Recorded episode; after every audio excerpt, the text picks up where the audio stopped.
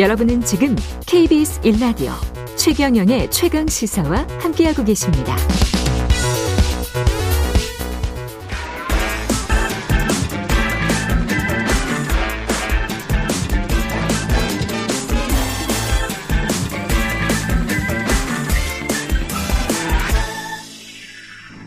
네, 한 번 더 뉴스 시간입니다. 오늘은 한국경제신문 최영찬 기자와 함께합니다. 안녕하십니까? 네, 안녕하세요. 예, 시작하기 전에 아까 그 미디어 토마토가 뉴스타 토마토 의뢰로 어 지난달 24일부터 26일까지 진행한 것 민주당 지지율이 48.1% 그거 말하신 것 같고요. 리얼미터가 미디어 출입윤 의뢰로 지난달 24일부터 28일까지 민주당 지지율 44.3 여론조사 꽃 자체적으로 지난달 28일, 29일 민주당 지지율 43.4, 한국갤럽 자체조사 지난달 25일부터 27일 민주당 지지율 29%.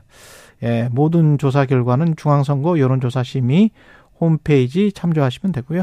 윤석열 대통령에 대한 긍부정 평가도 있습니다. 예, 다 참조하시면 될 것 같습니다.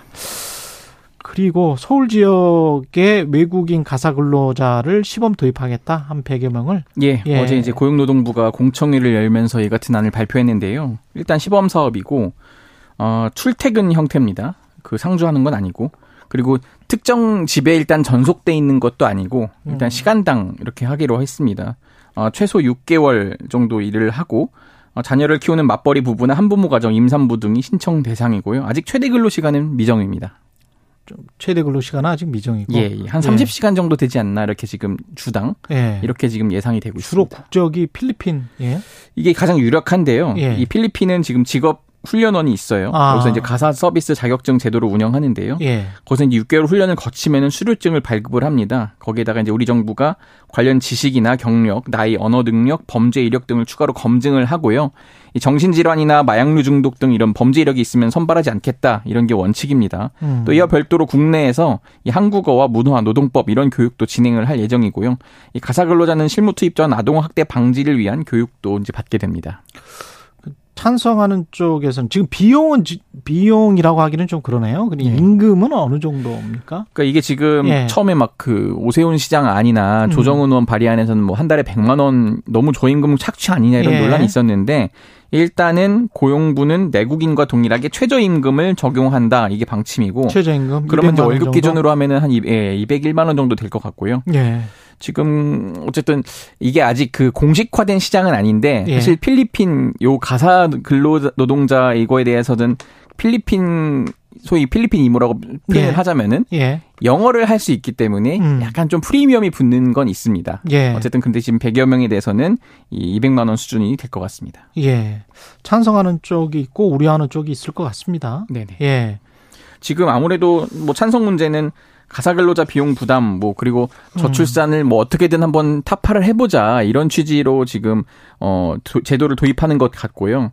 입주형으로 일할 경우에는 월 평균 350만 원에서 450만 원까지 지금 이렇게 올라간 수준입니다. 예. 네, 이마저도 지금 가사 육아 도움이 워낙 힘들잖아요. 일이. 그렇죠. 그렇기 때문에 취업자 수가 줄어들고 있고요. 예. 근데 지금 반대로 우려하는 목소리 굉장히 큰데 음. 어, 사실 이겁니다.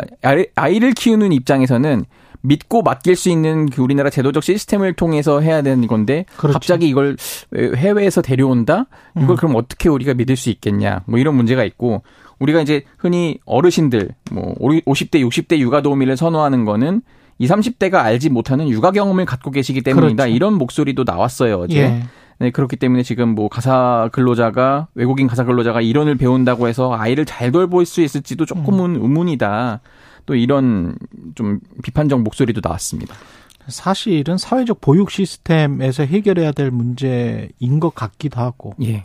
그리고 어떻게 보면 노동 시간이나 노동 강도를 좀 줄여서 부모가 아이를 키우는 게 최고죠, 사실은. 그렇습니다. 예. 저도 이제 경험상 저도 이제 네 살 아이를 키우는 입장에서 예. 보면은 아직 우리나라가 이 그 뭐라고 하죠? 그 단축 근로라든지 이런 음. 게 완전 보편화되지가 않았어요. 그러니까. 사실 이것만 조금만 해줘도 그렇지. 각 직장이 사회적으로 다치 이런 공감대만 그렇죠. 좀 형성을 잘 해줘도 그렇죠. 많은 부분이 개선이 될 수가 있거든요. 그렇죠. 예. 근데 그런 거는 좀 안 되고 이제 예. 뭐 직장 어린이집을 해서 막 밤 10시까지 봐준다든지 이런 거, 이런 게 있다 보니까 저는 약간 그렇죠. 깜짝 놀랐거든요. 그러니까 노동 시간이나 노동 강도를 줄이고 생산성을 높이면 줄어들면서 그러면서 부모가 아이를 키울 수 있는 사회로 가는 게 예.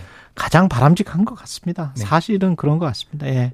온열 질환과 관련해서는 이, 이럴 때 조심해야 뭐 어떤 예방 같은 게 있을까요? 어, 우선은 그, 이게 이제, 물론 더, 더위를 예. 있으면 안 되겠죠. 예. 근데 이제 일사병이냐, 열사병이냐, 요 차이가 있어요. 예. 쉽게 말해서 일사병은 더위 먹은 병인데, 예. 어, 염분과 수분이 손실돼서 음. 나타나고 주로 어르신들한테 나타나는데 땀을 많이 흘리고 창백하고 두통, 위압감, 구역, 구토 이런 증상이 나오고요.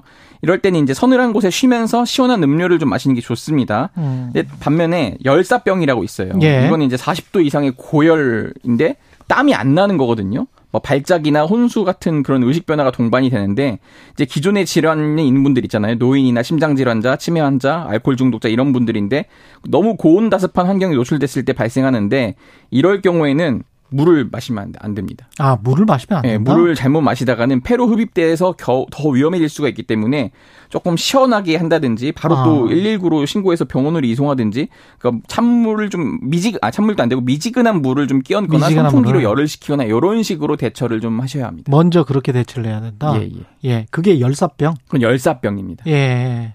혼동하시면 안 됩니다. 일사병과 40, 열사병. 40도 이상의 고열에도 땀이 잘 나지 않는다. 예, 예. 증상이. 네, 네. 예. 그- 최근에 이제 바로 사망에 물을- 이르시는 분들은 다 예. 열사병이었다가 그런 분들이 많습니다. 그- 예. 이거는 좀 아셔야 될 것 같네요. 예. 바로 물을 마시면 안 된다. 이런 증상이 있을 때는. 예. 한 번 더 뉴스 최영창 기자였습니다. 고맙습니다. 감사합니다. 예.